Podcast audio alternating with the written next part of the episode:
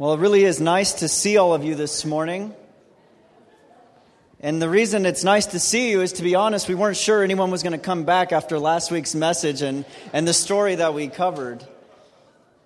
But in all seriousness, uh, Pastor Chris definitely did an excellent job last week in, uh, in walking through and explaining a very difficult and disturbing story. And so I just want to encourage you if you weren't here last week, if you've been going with us through the book of Judges, I, I would just encourage you to get online or get on our podcast and, and listen to that message. I think it's going to be helpful for you as you understand uh, not only the book of Judges, but just the Bible and, and the big story of what God's doing.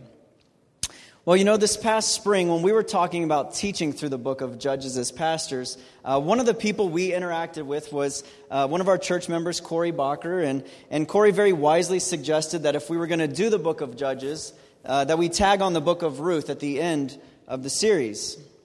And the reason that he suggested that is because the book of Ruth takes place during the same time period as the Judges.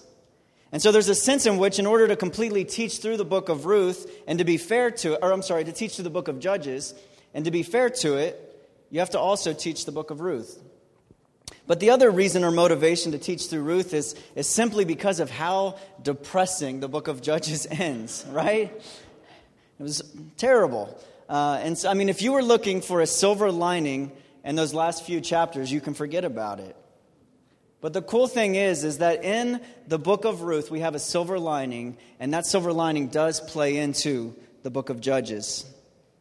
And so, just like how the last two weeks' sermons in the book of Judges were kind of a, an on the ground view of what life was like in Israel, and in other words, uh, those stories weren't about specific judges. They were just two examples of, of, it was as if the author was saying, let me just show you what was the normal activity of what life was like in Israel during this period.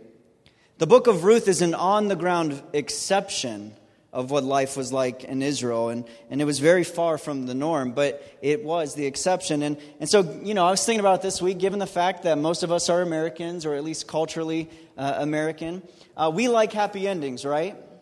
I mean, I think that's fair to say that we like happy endings. And I think for most of us, there's nothing worse than watching a depressing movie and then you're waiting for it to kind of get wrapped up and, and get to that happy place. And then uh, next thing you know, the credits are rolling, and, and you end up thinking, wait, wait, wait, wait, wait, this can't be the end. I mean, everyone's dead, or, or the guy doesn't get the girl in the end, and, and we just feel ripped off. Or if you read a book and you get to that last page and, and you're like, wait, there's got to be more to this. And there's a sense in which you're like, I want my two hours back if it's a movie. If it's a book, maybe you're like, I want my two years back. I mean, that was terrible. Uh, if you're anything like me with reading. But um, I think that's because we like happy endings. You know, for example, my daughter Miriam, uh, who we call Mimi, uh, she's three and a half. And I don't know how they do this, but somehow all of our kids go through the exact same phases at the exact same time. And, and so she's totally in that classic Disney princess phase. She thinks she's a princess. She loves to wear dresses. Uh, when we go to the library to get books, she only gets princess books.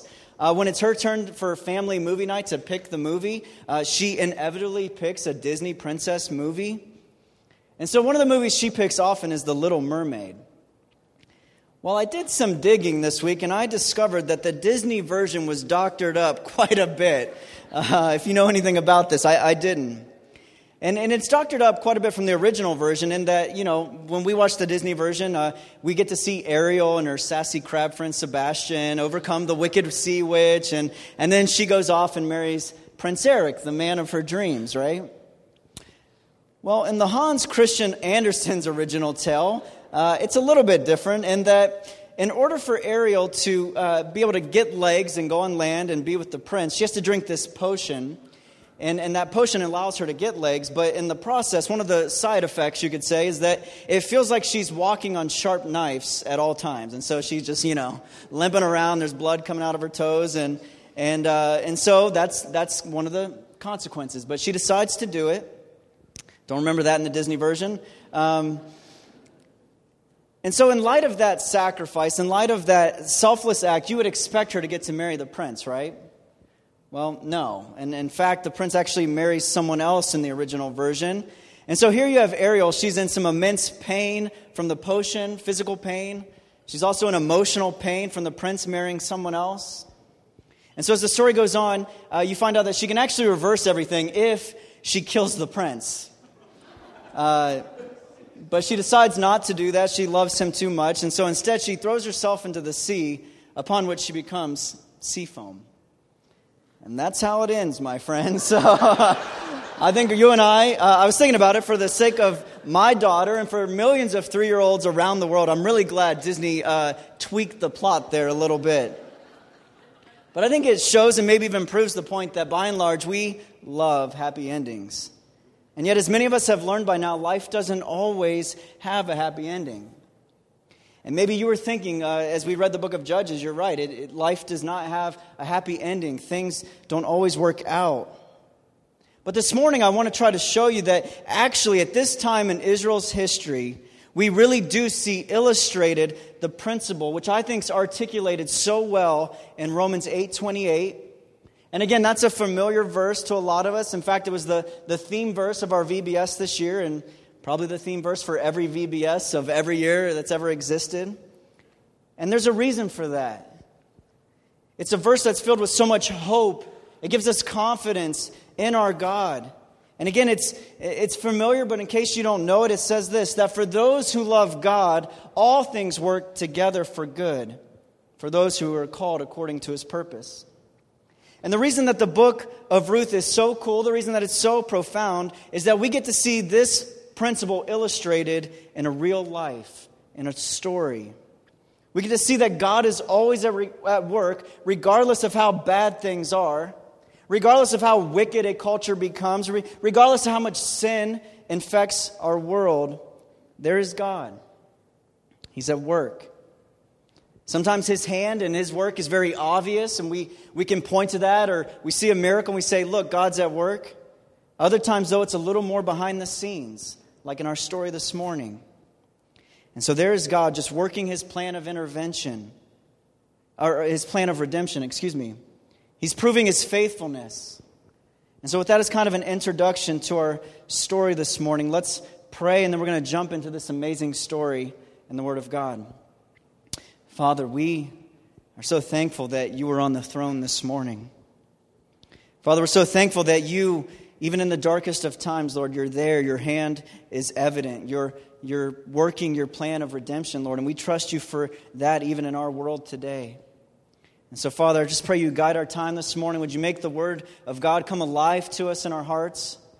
Would you give us eyes to see and ears to hear for your Son's glory? In Jesus' name, amen.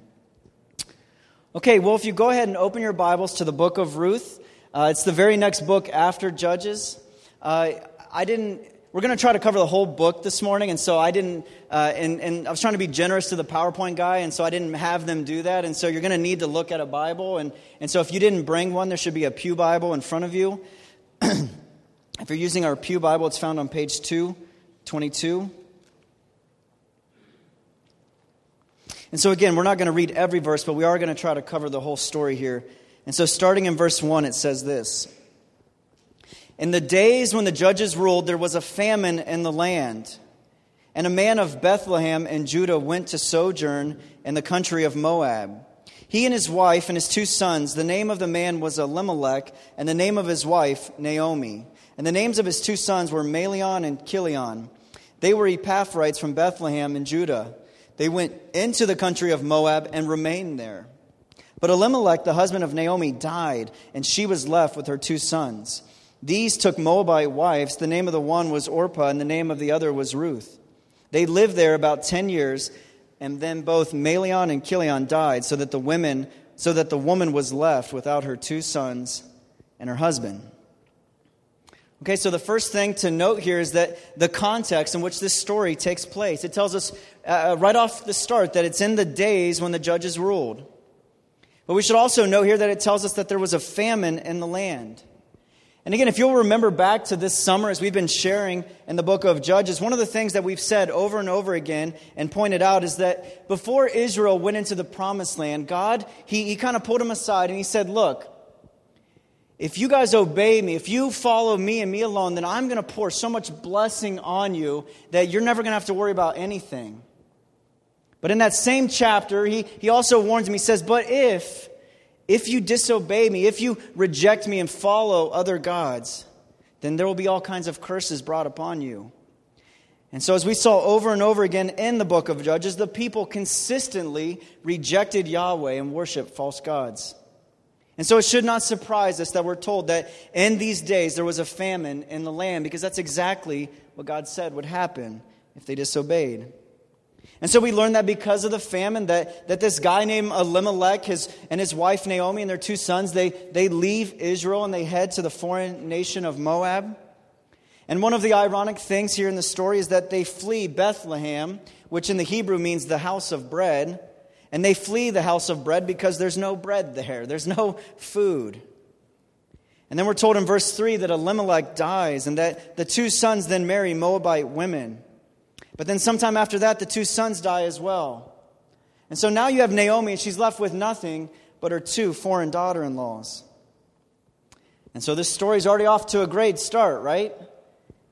And you know, I was thinking about it this week. I, I so wish that I could erase your guys' memories uh, or your Bible knowledge except for the book of Judges. Because I think we're so familiar with this story, I think we lose some of the surprise with it. But I just want you to try as best as you can. Get your minds and your emotions into this moment. I mean, think about the story from last week and think about how women were treated during this period. And if you could just, again, forget what you know about the book of Ruth and just get into that, okay, here's these uh, three women who are now widows in this time period where, where men and where men consistently fail and they compromise and women are mistreated. And then take that into this story. Again, here you have this Israelite woman. Her husband has died, her two sons have died, and she, here she is living in this terrible period of history. And so, again, on the surface, it doesn't seem like things are going to end well for these women. Well, in verse 6, Naomi heads back to Israel, back to Bethlehem, because she has heard through the grapevine that Yahweh has visited his people and provided them with food. And so she heads back there, and, and somewhere along the way, she kind of stops between Moab and, and Bethlehem. And, and it tells us in verse 8 that, that she said to her two daughter in laws, Go, return each of you to your mother's house. May the Lord deal kindly with you as you have dealt with the dead and with me. And so after that, both daughter in laws, they kind of fight it. They're like, No, we, we won't do it. We're sticking with you. And Naomi persists. She keeps telling them to go. And so one of them, Orpah, gives in. She leaves. She heads back home. But then at the end of verse 14, we read, But Ruth clung to her. And then in verse 15, we read this.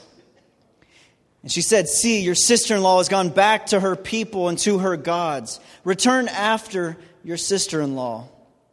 But Ruth said, Do not urge me to leave you or to return from following you. For wherever you go, I will go. Where you lodge, I will lodge. Your people shall be my people, and your God, my God.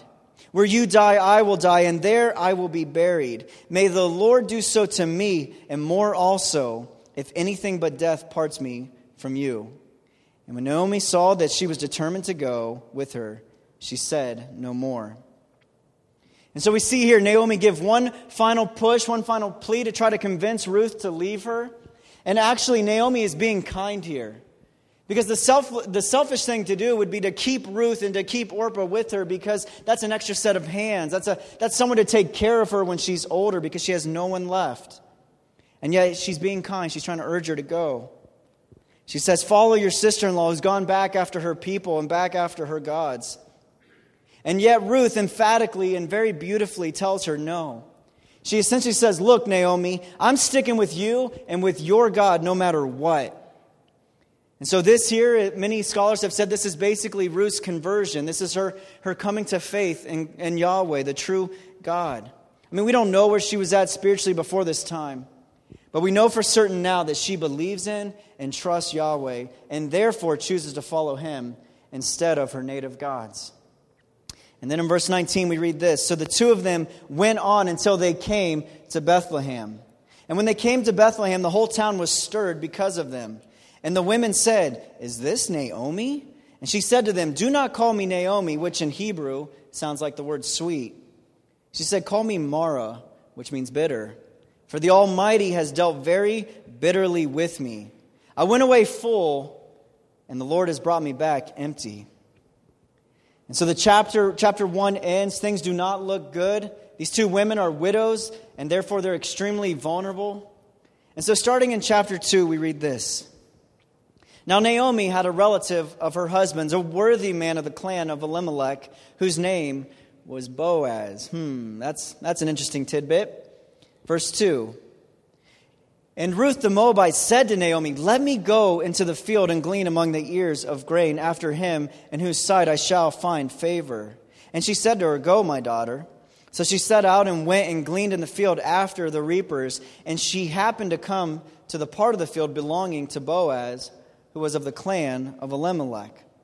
Well, a couple of interesting things to know here. First, uh, right in verse 1, the narrator of the story gives us kind of a heads up, a, a little side note. Uh, they tell us that Naomi has this relative named Boaz and, and that he's a, he's a worthy man. And then it jumps back into the story in verse 2, and it, it says the second thing that we see that's interesting is that we see God, that He has this plan and provision for the poor and for widows and for foreigners. And you know, Ruth, she checks all three of those boxes. She's poor, she's a widow, she is a foreigner to Israel. You see, back in the book of Leviticus and Deuteronomy, God laid out very specific instructions on how Israel was to treat the poor and again, the widows and foreigners. And basically, what the law said was that farmers were supposed to only go through their fields once when they were harvesting. And so, if they missed some or if they dropped some on the way out, they weren't to go back and get them. They were to leave them for the poor. The other rule was is that they were not to glean or harvest all the way to the edges of the field, and, and they were to leave the corners of the field untouched. And so we see that this really amazing thing, we, we get to see God's heart and God's plan for providing for the most vulnerable in society. And the cool thing about his plan is that he, he wants to provide for them through the generosity of others, through the generosity of his people.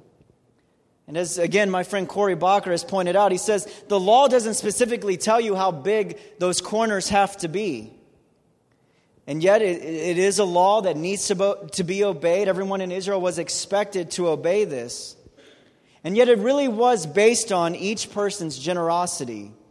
And so, there's a sense in which you could say and even argue that the bigger the corners, the bigger the heart. And so, that's, that is amazing just to see God's heart for the poor. And then the last interesting thing here in these, these first verses is that uh, it tells us that, uh, in chapter 2 and verse 3, it says, speaking of Ruth, that she happened to come to the part of the field belonging to Boaz, who was of the clan of Elimelech. And so, one question here what are the chances or the odds that Ruth just so happened to stumble upon the one part of the field that belonged to someone who was a part of her father in law's family? Well, I think the short answer to that is slim to none. I, I think the narrator is playing with us. And in fact, one commentator wrote this. He said, One can imagine the narrator winking at the reader as he was highlighting God's sovereign control over human affairs. And by reflecting Ruth's perspective, he showed this encounter with Boaz was not something Ruth or Naomi engineered. From Ruth's perspective, she randomly picked a field but God was steering her to the right one. And so let's keep going. Verse 4. And behold, Boaz came from Bethlehem, and he said to the reapers, The Lord be with you. And they answered, The Lord bless you. So from this time, you know, from the time we meet Boaz, from the time he opens his mouth, we get to see his faith and his love for God and his love for others. I mean, you know, I, I work at a church here, but when I walk in, you know, Pastor Chris isn't like, the Lord be with you. And I'm like, no, no, no, the Lord bless you. And yet, again, I work at a church and we don't do that. But here, Boaz is doing it with his workers. It's amazing. Verse 5.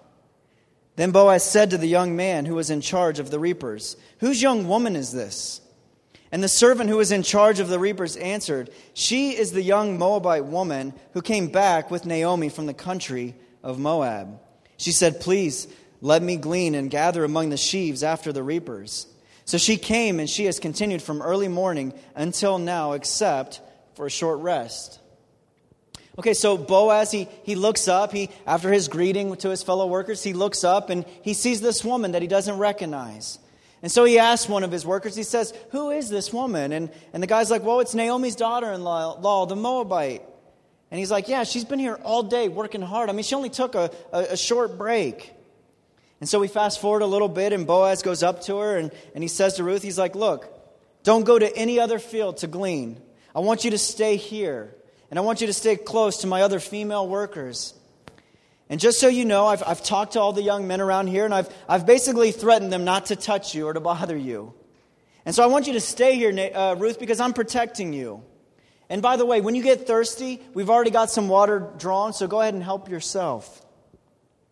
And so, at the sound of all of this kindness, at the sound of all of this generosity, Ruth falls to her face and, and she says, Why are you being so kind to me, since I am a foreigner? And then in verse 11, Boaz replies by saying, All that you have done for your mother in law since your, the death of your husband has been fully told to me and how you left your father and your mother and your native land and came to a people that you did not know before. The Lord repay you for what you have done, and a full reward be given to you by the Lord, the God of Israel, under whose wings you have come to take refuge. Then she said, I have found favor in your eyes, my Lord, for you have comforted me and spoken kindly to your servant, though I am not one of your servants. Verse 14. And at mealtime, Boaz said to her, He said, Come here and eat some of the bread and dip your morsel in the wine. So she sat beside the reapers, and, and they, he passed her roasted grain. And she ate until she was satisfied, and, and she had some left over. When she rose to glean, Boaz instructed his young men, saying, Let her glean even among the sheaves, and do not reproach her. And also pull some of the bundles for her, and leave it for her to glean, and do not rebuke her. So she gleaned in the field until evening, and then she beat out what she had gleaned, and it was about an ephah of barley. And she took it up and went into the city. Her mother in law saw what she had gleaned, and she also brought out and gave her what food she had left after being satisfied. And her mother in law said to her, Where did you glean today, and where have you worked? Blessed be the man who took notice of you. So she told her mother in law with whom she had worked, and she said, The man's name with whom I work today is Boaz. And Naomi said to her daughter in law, May he be blessed by the Lord, whose kindness has not forsaken the living or the dead. And Naomi also said to her, The man is a close relative of ours, one of our redeemers. I just love this section because we get to see this insane circle and this insane cycle of kindness and blessing. Ruth says to Boaz, Why are you being so kind? He's like, I'm being kind because of how kind you were to your mother in law. And then in verse 12, he, he prays this prayer of blessing over her. And she responds by saying, Wow, you're just so kind. And then after that, he invites her to eat with him and his workers, so much so that she's stuffed and has food left over. And then he tells his workers to let her glean even where she's not supposed to. And so Boaz here has gone well above and beyond what the law expected and required of him. And so Ruth finally heads home, and, and Naomi kind of is like, Well, how did it go today? And Ruth's like, You'll never believe this, Naomi. I met this really nice man today. His name's Boaz. And at the sound of his name, you could just see Naomi's eyes getting big. Boaz, I, I've heard that. I, I think at a family reunion once, I met this guy named Boaz. And so at the sound of that, Naomi speaks blessing over Boaz. And then she tells Ruth, She says, Look, this man is a close relative of ours. He's one of our redeemers. And before we move on, we need to flesh out this idea of a redeemer. And basically, here was the deal. Back in those days, if, if you were in debt, if, if, you're pro, if, you had to, if you were in debt and you had to sell your property to pay off that debt, you had the right to buy it back at any time. You just had to have the money. However, another thing that could happen is that a family member could do it for you, and that person was called a kinsman redeemer. And in order to do this, the, the, the kinsman redeemer just had to be the closest living relative who was willing to do this. But he also acted, so he had to have the right, number one, but he also actually had to have the resources. Or in other words, he had to have the money to be able to do it. So he had to have the right and he had to have the resources. But number three, he had to have the resolve. In other words, he had to actually want to do it, he had to have the desire to do it.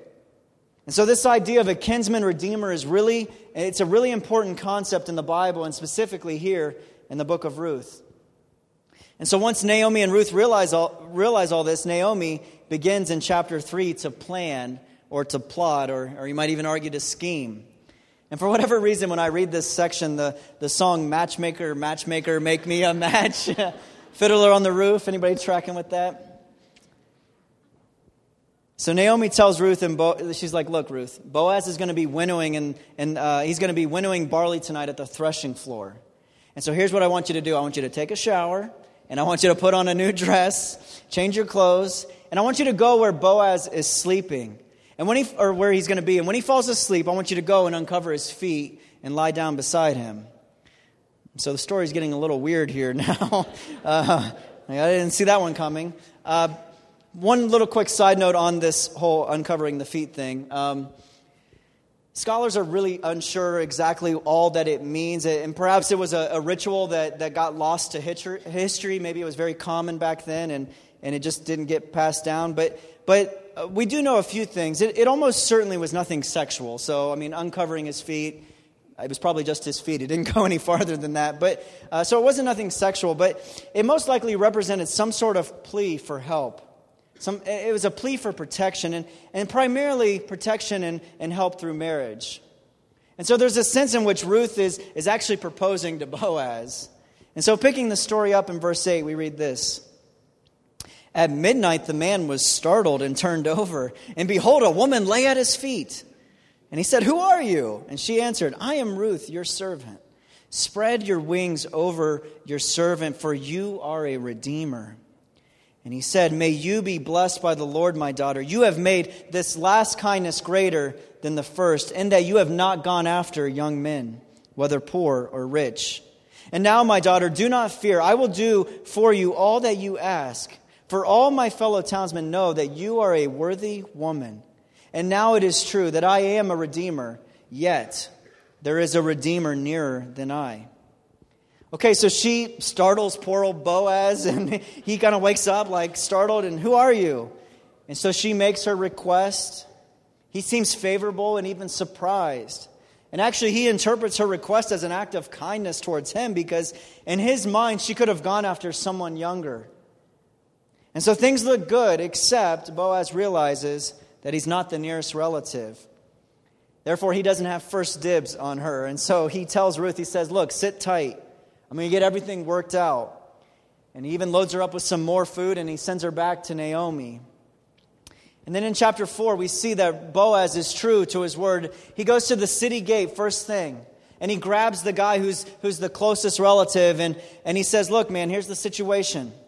Uh, your relative Naomi needs to sell some land, and, and so you're first in line. And so the guy's like, Oh, oh, okay, well, yeah, I think I'll, I think I'll take that. I'll buy that. And then Boaz is like, well, actually, if you're going to do that, you have to also marry uh, her daughter-in-law, Ruth. And at that point, the guy starts backpedaling, like, whoa, whoa, whoa, whoa. I mean, I don't think I really want the land. I just, you know what, actually, forget it. You, you go ahead, you take it. And so they do this sort of weird flip flop switch deal to kind of seal the deal. And, and uh, then in chapter 9, or I'm sorry, chapter 4, verse 9, we read this. Then Boaz said to the elders and all the people, you are witnesses this day that I have bought from the hand of Naomi all that belonged to Elimelech and all that belonged to Chilion and to Mahlon.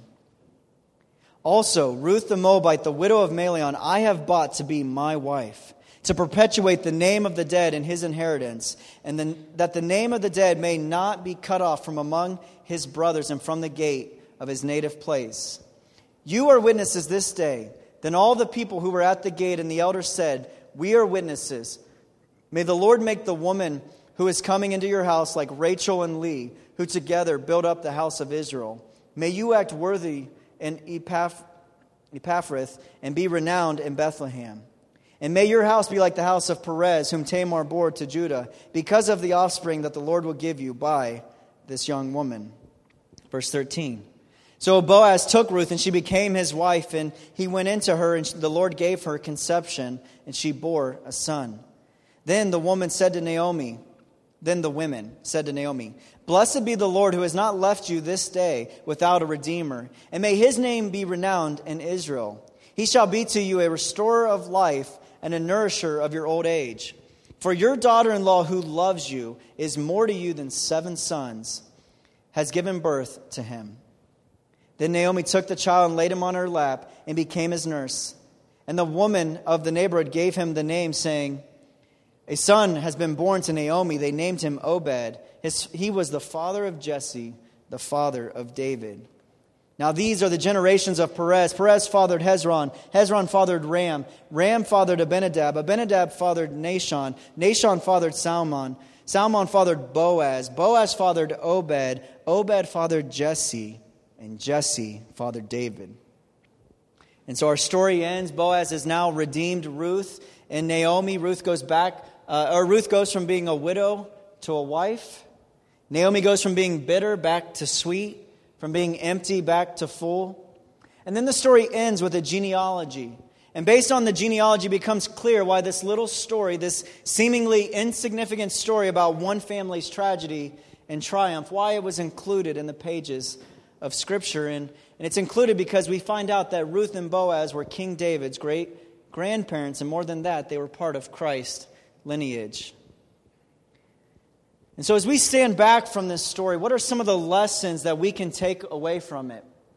Well, there are probably dozens and dozens, and, and I'm sure I'm not going to do this, this beautiful book justice this morning. And, and I just want to draw out three of them. Number one, as it relates to the setting and context of the days of the judges, because remember, we, we just have come off a whole summer of, of looking at what life was like. One of the lessons I think the book of Ruth teaches us in that context is this God always preserves and keeps a remnant of true believers. See, begin, one of the astounding things uh, about this story is that it takes place in a day and age in which everyone did what was right in their own eyes. And yes, that was generally true of the people in Israel. And yet, this story shows us that even in a dark and wicked culture, God was still at work preserving a people, preserving a remnant who would love him and obey his word. And this idea of a remnant, we see that this is a theme not only here, but all throughout Scripture. In fact, the prophets in the Old Testament dealt with this idea a lot. And, and, and the reason they dealt with it is because we get to see God's faithfulness to himself and to his covenants as he preserves a people for himself. And yes, sometimes that group is small, like with Noah and his family. It's just him and his family, and it's very small. Other times, though, people misunderstand and they think it's smaller than it actually is. Like uh, in the story with Elijah, there's this one point where he's complaining to God, and he's like, God, I and I alone am left. And God's like, Look, Elijah, you're, you're not the only one. I still have 7,000 who have not bowed the knee to Baal.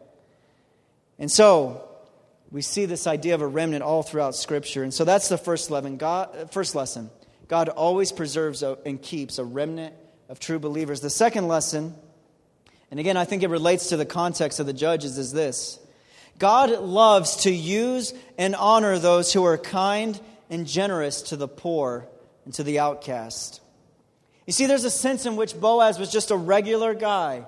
He was living a quiet life. He was working hard. He was keeping his head down. And yet, when you step back and you think about the culture in which he lived in, and you even think about the city in which he lived in, it's crazy. The, the, the last two stories of Judges, the one about Micah the, and the Levite and the idol and all of that, and then the one with the concubine, those took place just a few miles outside of Bethlehem.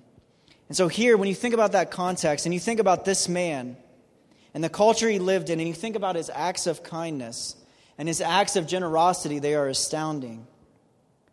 Again, you have to remember, back in the days of the judges, the people barely had ever even heard of God's laws, let alone followed them. And yet, here is Boaz. He was not only obeying the law, but he was going above and beyond it. Through, simple, through simply being kind and generous, Boaz provided for and protected two women who, by all accounts, were left for dead. And if last week's sermon was a picture and an indication of what life was like for women, then when the book of Ruth starts, you would be thinking, oh no, this is not going to go, uh, end well. And yet, because Ruth and Naomi were clinging to God, and because Boaz was trusting and following God, and as a result was, was exhibiting kindness and generosity, because of all of that, the entire course of Ruth and Naomi's life was changed. And as we'll talk about in a moment, the entire course of human history was changed. You see, we live in a world right now where, where people would tell us that as our culture gets darker and more sinful, we just need to circle the wagons. We need to protect ourselves. We need to withdraw from society, to, to stop engaging. And yet, Boaz doesn't do that. He keeps obeying God, he keeps being kind, he, he doesn't care what the rest of Israel is doing. And I think for you and I, as our world gets colder and darker, we as believers need to get kinder and more loving to those who don't know Jesus, not less. But see, I think there's this temptation that is, as we look around, we just see people and we think, you know what, I need to protect me and mine. And, and, and you know what, there, there's all this wickedness and all this sinfulness. And, and you know what, forget them. I'm not going to be kind anymore. I'm going to I'm going to protect myself. And so I just want to ask you this morning when was the last time you were radically kind to someone? When was the last time you were radically generous? I mean, have you ever been so kind or, or so generous that somebody even looked at you funny or even questioned you? Like, man, what are you doing? You know you're getting ripped off, right? Have you ever been there? I mean, when you think about it, you know Boaz had to have had friends and family who were like, dude, what are you doing? You're giving all of your food away to this widow. I mean, she's poor. And maybe their racism and prejudice came out and they're like, Boaz, why are you helping her? You know she's not even an Israelite. And, and you know she's a foreigner, right? And, and you know those people steal. And yeah, if his generosity and his kindness toward her with food wasn't enough, you know they had to be thrown off when he married her, someone from another country. And yet in Scripture, we see over and over again that, that our God, that this is what He cares about. He cares about the poor, the orphans, the widows, the sojourners, the foreigners, the aliens, no, not like outer space aliens, although if they exist, I'm sure he loves them as well. I mean, do you guys realize that according to the book of Ezekiel, the reason that Sodom was destroyed, I mean, think about this. Why do you think Sodom was destroyed? Well, according to Ezekiel, the reason Sodom was destroyed was because of pride, excess of food, and prosperous ease. But they did not aid the poor and needy. That's what Ezekiel says. That's why God, that's why God says he destroyed Sodom. And so I don't know how the Lord might want to apply this in your life today. Maybe for some of you, it means getting involved with the tutoring at Whispering Oaks. I mean, what better way to live out our Christian faith than being kind and generous by tutoring some refugees? Perhaps God will want you to get involved with our food pantry or our free clinic. Or maybe he just wants you to get involved with IFI and be a conversation partner with someone who's not from here. Or perhaps it's just as simple as being kind to a Muslim neighbor or coworker. I don't know what God will want you to do this morning, but I know this. If you are truly following hard after God, if you're pursuing the very heart of God, then He will convict you and prompt you to get involved with those in need. And look, I don't want to sit up here this morning and pretend like this is easy or pretend like this doesn't require sacrifice or that you're not going to be uncomfortable. I mean, for us introverts, we're always un- uncomfortable, but you're going to be more uncomfortable. I mean, I remember uh, my life group a few years ago, we used to serve dinner once a month at this place called, Clint, uh, it was the Clintonville Resource Center. And, you know, for me, that was a hard thing to do. It was awkward. You know, we're serving them dinner. It's, it's, it's people who are under resourced and, and, and low socioeconomical situations. And, and so, what they would do is we would feed them dinner, and then they would encourage us to get our dinner ourselves and sit down next to someone. And so, I remember one of my first times there, I sit down next to these two men, and, and I, I am introverted, and, and uh, I feel all this pressure to ask questions and try to have a dialogue because awkward silence, it just bothers me. And, and so, I'm asking them some questions. And at one point, I asked them, I said, Well, where do you guys live? What part of town do you live on? And the one guy looks at me, he's like, Well, I live in my car uh, down at such and such a park. And Uh, my face gets red. I feel flushed. I feel like getting up and running out of the room because I felt like, How stupid am I that I, here I am asking this man where he lives? I, and, and I, I was just uncomfortable. And so that, that's going to happen. Those situations are going to happen when you get involved with people who don't live like you, who don't look like you, and who don't act like you. But I think we, the thing we see in the book of Ruth is this that there is joy and blessing when you and I, when we follow and obey God, when we are kind and generous to one another. God loves that. And He loves to honor those who obey Him in this regard. Well, one final lesson here that I saw in the book of Ruth is this Jesus Christ is both our King and our kinsman redeemer. You see, in that genealogy at the end of the book, it's, it's so important but it's not important just because it shows us that uh, King David is coming. I mean, there is a sense in which it's cool that the book of Judges ends, and in those days there was no king in Israel, and, and you're just left longing and desiring. You're, you just feel like, ah, we need a king to save us. And so it's cool by the end of Ruth, you see the kings coming in the not so distant future.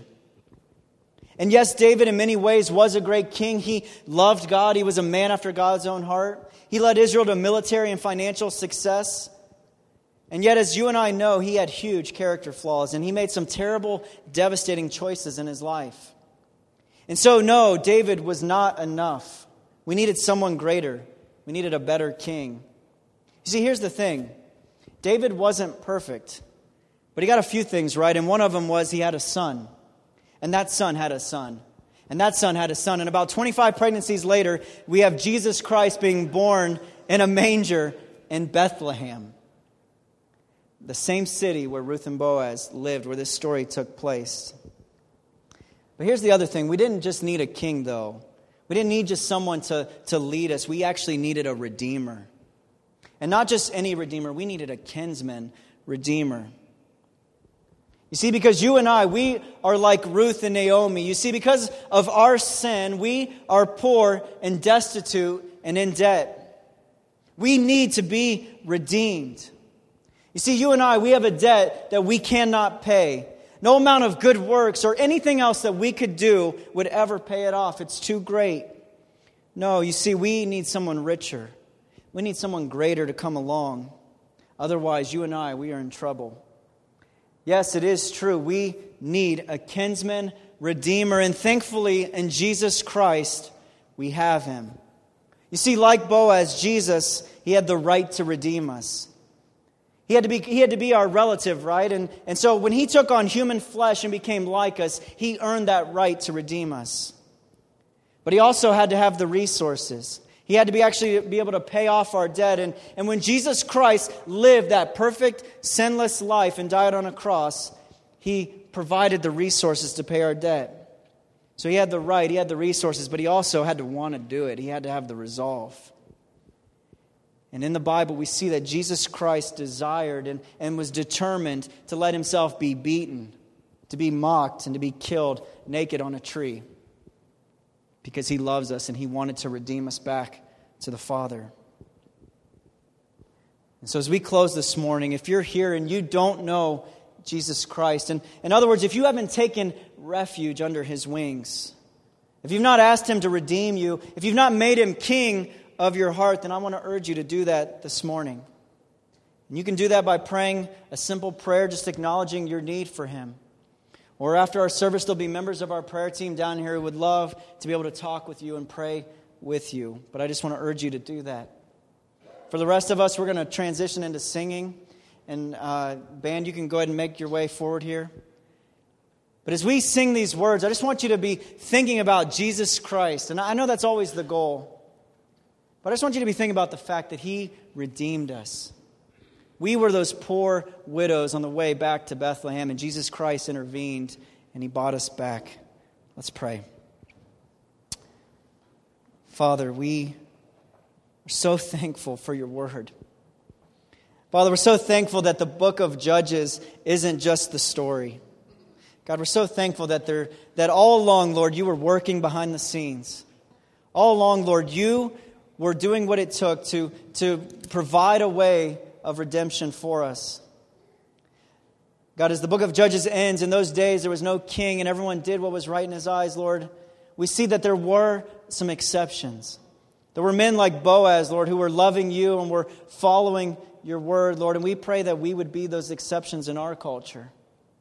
God, we pray that we would be faithful, that we would uh, work hard, we'd keep our heads down, Lord, we'd, we'd, we'd engage culture. But Lord, to do that, we need your help. God, I pray that you would help us to, to, to grow more kind, to be more generous, not less.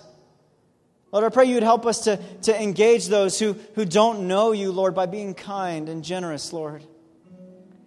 We don't want to be ones who just point fingers and condemn, Lord. We want to be ones who, who get our hands dirty, who, who provide for people who are in need, both physically and emotionally and, and spiritually, Lord.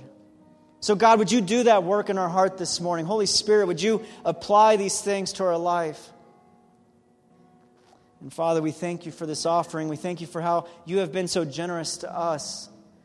Lord, we ask that you would take these tithes and offerings and you would use them to expand your kingdom around this city and around the world. It's in your Son, Jesus' name. Amen.